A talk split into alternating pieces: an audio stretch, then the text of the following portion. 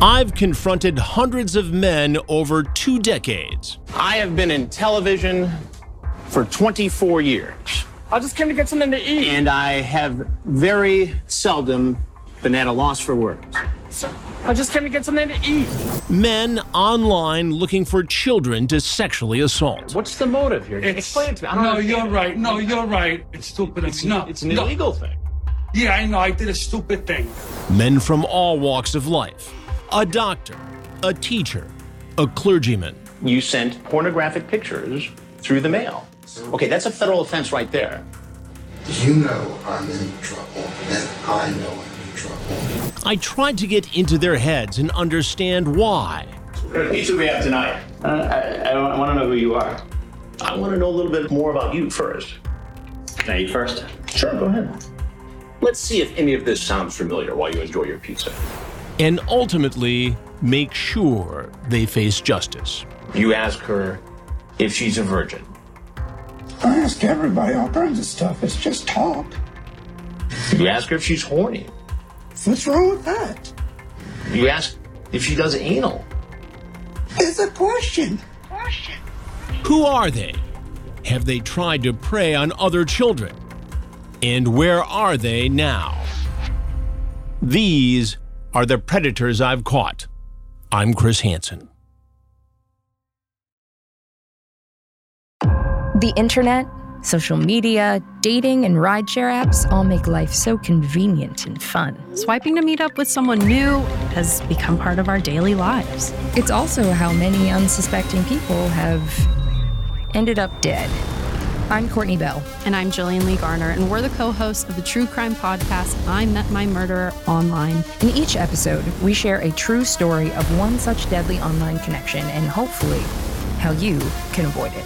We hear from all who were involved in the case the investigators, They discovered a victim inside the house. victims' family members, Right now, it doesn't feel like life can ever be joyful again.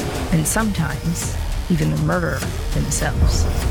You have to decide okay what are you willing to do here are you willing to kill these people If you're a fan of true crime, then you have to listen to season two of I Met My Murderer Online on the iHeartRadio app, Apple Podcasts, or wherever you get your podcasts. As you know, I truly enjoy getting feedback from all of you who listen to this podcast. And I feel very fortunate to share the stories behind the stories with you. It is indeed my therapy. And I try to read every single comment I get. My producer Joe Garner goes through them first and you know make sure I see all the things that you have to say and listen to all the audio recordings of your questions which I love and I think it's a great thing to add to the show great production value. And sometimes people just write in for whatever reason it's easier they don't want to make an audio recording or whatever. But about a week ago a listener named Chris Haynes wrote asking for an episode on a predator I've caught named Elias Bailon. And I thought it was a great idea. I had sort of forgotten about Elias, who goes by the name Rudy. But he was a very interesting case. He was the, I guess you could call him the quote unquote bachelor predator you know, he brought a rose to a girl who he thought was 14 years old, a girl with whom he wanted to have sex. The girl was actually a decoy. Lame as Laney was her screen name. And Elias Rudy Bailon, who was 23 at the time, went by the screen name Daytona 02. He lived in Miami. And the chat in this case was lengthy. I mean, it went on for almost an entire week. And it's a classic case of grooming. It's a classic case of lying. And I believe it's a classic case of this guy has done it before. He was too skilled, too smooth. And not only did he have this chat with someone he thought was a 14 year old girl for nearly a week before he showed up at the Sting House, he also communicated with the decoy by phone. And we have recordings of one of those conversations. I'll play them in a little bit here. Ultimately, we would find out by Rudy's own admission that he was in fact married. And he was married into a family who was not going to be really pleased when they saw old Rudy on TV. The chat really gets down to business pretty quickly. Sup? You 14? Yeah, I see. I would go to jail. That's within seconds of the chat. You, says Lame As Laney. 23, actually 22. He's about to turn 23. Sorry. Yeah, okay. My birthday is next month, he says. Happy early birthday. So tell me how a 14 year old girl have fun. Just go to the mall, he asks, movies, etc. Yeah, says the decoy, shop, chase guys. Daytona 02 says, ha ha ha. Stuff like that, she says. LOL. Nice, says Rudy. What kind of clothes you buy? Are you picky for that? I like all kinds, she says. I don't shop at the Salvation Army, though. Any brand in special? Ha ha ha. Where? Macy's? Yeah. Why? I work there. I can get free clothes, he says. Now he's right away looking for a way to coax, groom, create a bond, an inappropriate, illegal bond with a child that will lead to sex. Really? She says, all caps. Now I'm playing. Ha ha ha. Gotcha. Why did somebody do that? Why did somebody even speak with a 14 year old girl? Even if you're out there looking for sex from someone your own age, or at least someone of legal age, why do you even continue the conversation once somebody says they're 14? I mean, I know why intellectually, but all the warning signs are already out there just minutes into this conversation. You live in Miami? He asks. No. Where then? Fort Myers. Damn, far away. So you white American? Yeah. You got pics? Yeah. MySpace, she says. Remember, this is 2006. Let me see them. The MySpace link on my Yahoo profile. I saw your pic in that profile. You cute. You have a boyfriend? Here we go. No, I had one, but we broke up. I see. You have one? She asks. Before he gets to that, he asks, What happened? He screwed my mom. Ugh. That's a line some of the decoys used to use. I see. Yeah, I have one now, he says, a girlfriend. Now, remember, he's actually married. He will talk throughout this conversation about his jealous girlfriend and how they have to be careful about how they meet. He doesn't want her to find out. He wants to break up, but she won't let him. That's what he says. She's too jealous. Oh, that sucks, says the decoy. Yeah. You lost your virginity with this guy, or are you still a virgin? He wants to know. No, I lost it with him. I see. I lost mine your age with a friend. That's cool, she says. It was good. LOL. And then Daytona 02, Rudy wants to know Did it hurt? Yeah. Damn. But you like it? After you do it for a little, you feel the pleasure, etc. Huh? Forget it. So what's up? Nothing, just chilling, she says. Nice. I'm kind of tired. What kind of music do you like? Now he's going to play this game where he pushes in probes about sex with this girl and then backs up and talks about other things. Music. You know, everyday stuff. Then he's going to tell the girl how he likes to tear up Miami on Friday evenings and party with his boys. He finally gets around to getting her name, Laney, introduces himself as Rudy. Again, his real name, Elias Bailon. And then she wants to know so if you don't work for Macy's, where do you work? Anywhere I can get free clothes? The decoys know how to keep the conversation going. Ha ha ha, I'll buy you clothes, he says. That's the freeway. Rock on, she says. I got two jobs. One is mine and the other a job. Wow, you work hard, she says. I'm in an accounting department of a company and I have my business. Wow, what do you do? I export high performance parts. I mean, for your own business, for cars, you know, turbos, mufflers, for fast cars. Yeah. Now, this part is true. We never did find out exactly where Rudy worked in accounting, but we do know that he did work for a company that exported high performance engine and car parts. And it appears he's still working for that company today. But a lot has happened in between. I'll get to that shortly.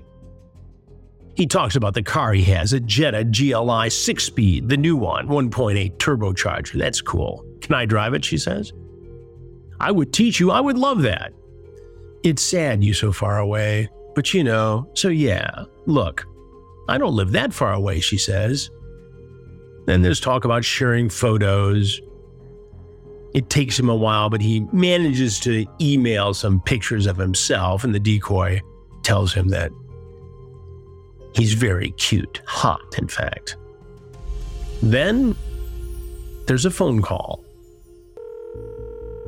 Hello. Hello, Is this what's your name? Lainey. Oh, mm. you're not a cop. no. I'm sorry. Right away in the conversation, and you heard it, are you a cop? He's suspicious. He knows what he's doing is illegal and that it could land him in jail. He's going to laugh his way through it, but he knows he's on thin ice here. That's okay. I wish I was a cop. You know, I could go to jail. That's why. Yeah. Uh, so you're 14 years old for real? Yep. Are you 14 years old for real? She asks, Do I sound it? Why do I not sound it? Huh? What was that? I was laughing. No. Why? Because I'm shy. You shy? Yeah. Why? Well, I'm shy too. I'm shy too. Well, now, the 22, almost 23 year old is trying to have something in common with this child. No, I just want to make sure you're not like you know you're not a cop because I don't know. There's a lot of things going on in the chapter. That's why I don't want to be in trouble. There's a lot of things going on, he says, and I don't want to be in trouble. Mm, Trouble is just days away, Rudy. So what's up? Nothing. My dad's in his room doing some work, and I had to go in the other room. Your dad doesn't let you talk on the phone? Um, Not really. he, he does, but Wow. Wow. And just to drive the point home that Rudy is dealing with a child, she reiterates to him that she lives with her dad. And the dad is in the other room. The dad's working. He's in real estate. And later they'll be talking the chat about how he's going to be going to Las Vegas and she's going to be home alone for two or three days. That's when Rudy's going to pop over for sex. he's doing some work in his den Uh, and where are you calling from? in the living room. It's a house phone? A cell phone. Cell phone? Mm-hmm. That's yours? Mm, no. Dad's cell phone. Okay. No, don't worry. I I don't have a caller ID, so I don't know the number. So you don't know um how far is uh, Fort Myers from Miami? I I don't know. And now he's pressuring the girl for an address.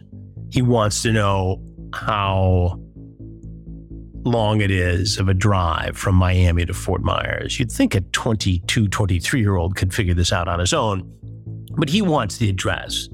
He wants to do as much research as possible to make sure this isn't some sort of a setup, a sting, a police operation to catch a predator. A show he'll admit to me later that he's actually seen, which is why he was so suspicious, probably. More about this predator I've caught in a moment.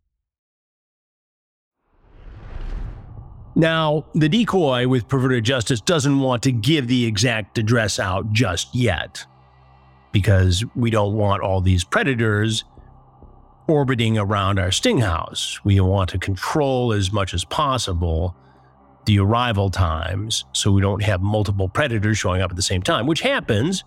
It just happened in the last sting in Marquette, Michigan. We had two guys, and you can see that episode now on TruBlu. This phone call is about to wrap up, but you can tell that Rudy's nervous, but he's he's hooked though. He's going to come. He can't turn back now. I gotta look in the probably Yahoo Maps or whatever to see if it's um if it's far away. I know it should be like three hours. Yeah, it should be like three hours. So yeah. Okay. Uh, okay, you want to hang up or Do what? you want to hang up? Right now? I don't know. I don't want to get you in trouble. I don't want to get you in trouble, but I'm okay driving two and a half hours from Miami in the middle of the night to have sex with you. Let me run to the bathroom. I'm going to go ahead and hang up. I'm going to go potty. All right. And I'll get back on the computer. Okay, that's good. I'll wait for you, all right? All right. I Hey, got how do you pronounce your name again? Laney? Laney? Laney, yeah. Laney, all right. Okay, that's good. You don't speak Spanish, right? No. All right. Yeah, I, I do speak Spanish because I'm from South America. That's why. That's fine. I, I like that. That's good. All right, mommy. So I'll wait for you. All right. Okay. Bye. Give me about 10 minutes. Bye. Bye. Mommy, M A M I. He talks about that in the transcripts. It's an affectionate Latin American phrase, mommy. His little sweetheart. He has encouraged her, this decoy posing as a 14 year old girl, to call him Poppy, P A P I, another affectionate Latin American term.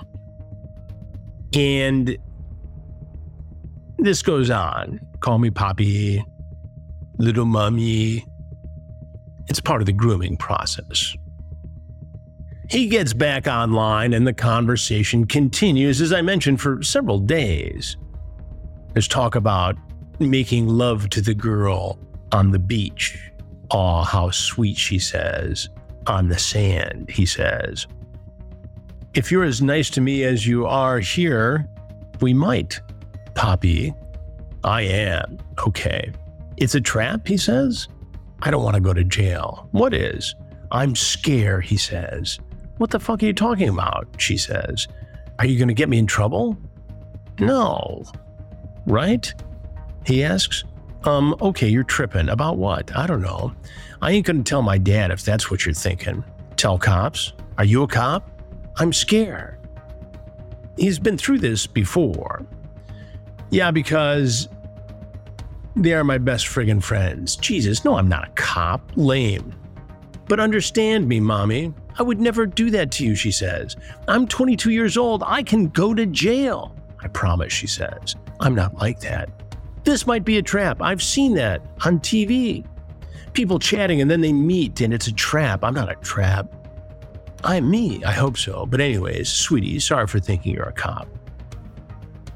I'm a go now. I need to go to the post office, he says.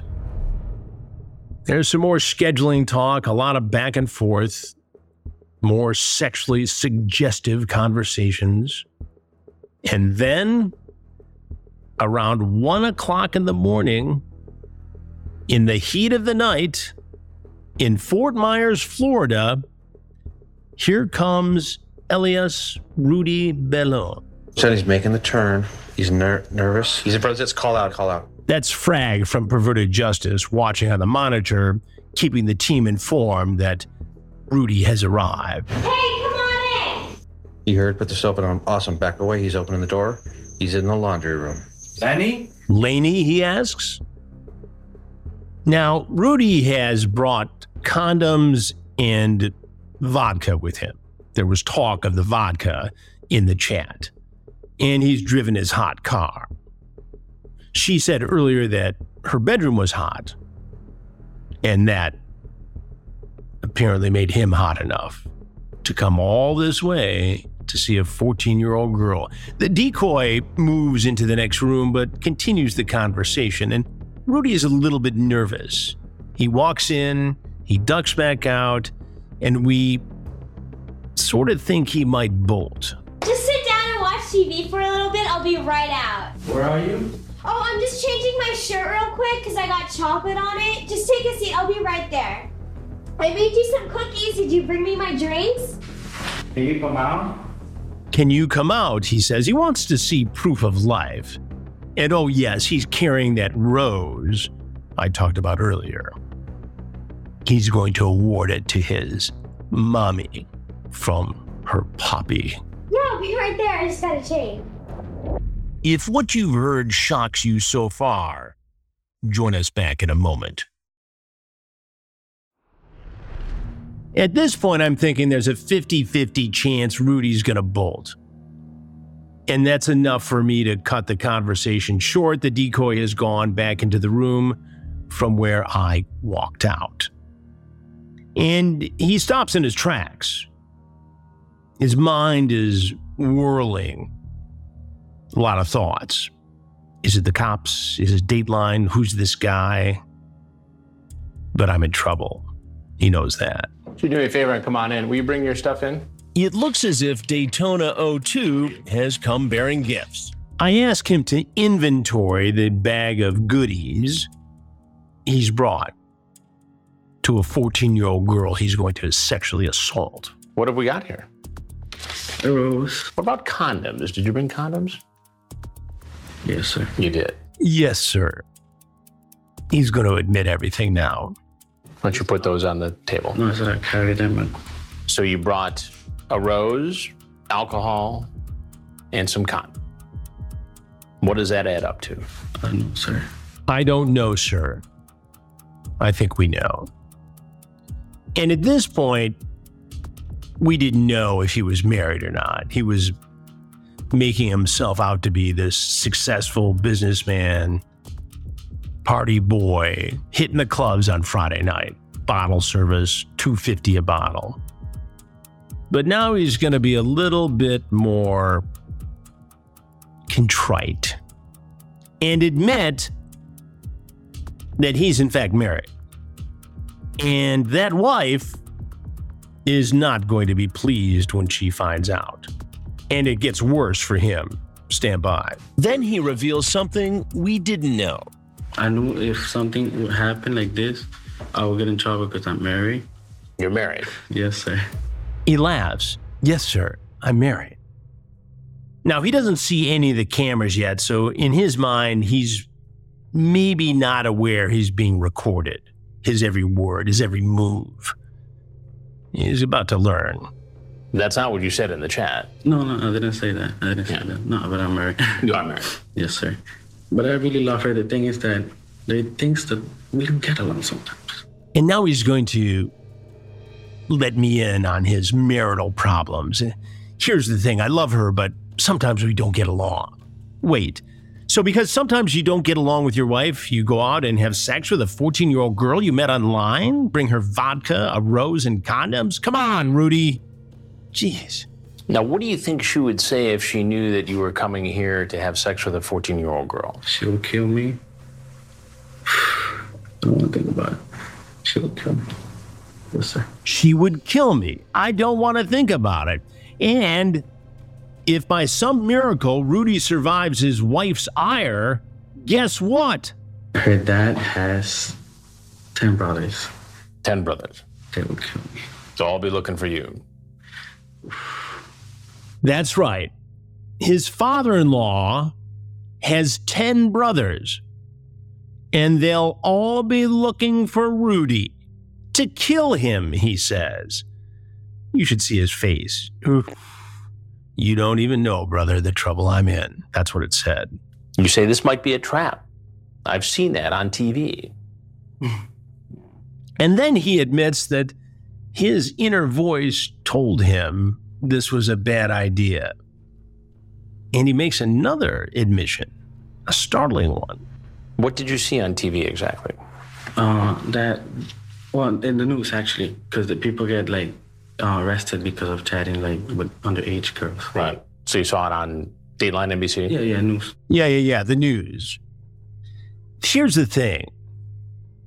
If you ever want to know why we continue to do these investigations, Rudy is a prime example. He saw the show, he knows what could happen, he knows his wife's going to kill him, he knows that his father in law's got 10 brothers who all want to kill him now, yet he shows up at this house in Fort Myers, Florida, after a two and a half hour drive to have sex with a 14 year old girl. It's heroin to these guys. And it gets worse because we confront him. He leaves, and Rudy is arrested by the Fort Myers Police Department. Now, Rudy's got a whole lot of explaining to do, as you can imagine. Based upon what we know now, neither his wife nor his father in law's 10 brothers were successful in killing Rudy.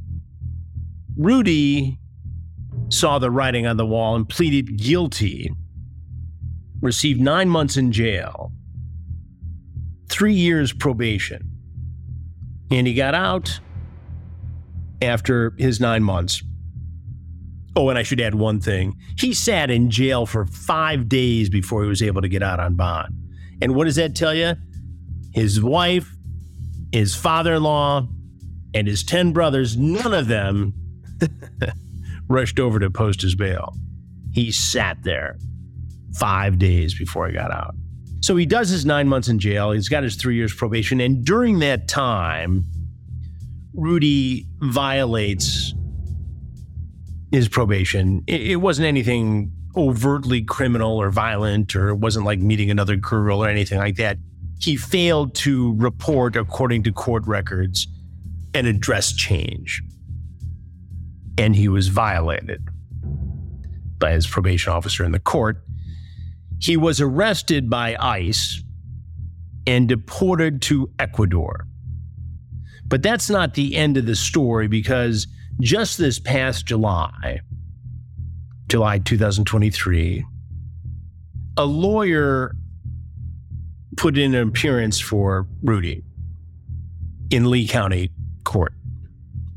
Lee County is where Fort Myers is. And so we have reason to believe that there's some effort to either clear his record or prevent him from being deported again or, or something having to do with this case because Rudy is back working with this company, either his or a company that he's involved in with some other people, exporting high performance auto parts to South America. And it's believed that this company is in the Miami area. Now, I have two phone numbers for Rudy, and I've not been able to reach him, but I'd like to know his story. I'd like to hear that he's stayed out of trouble, that he's learned a lesson.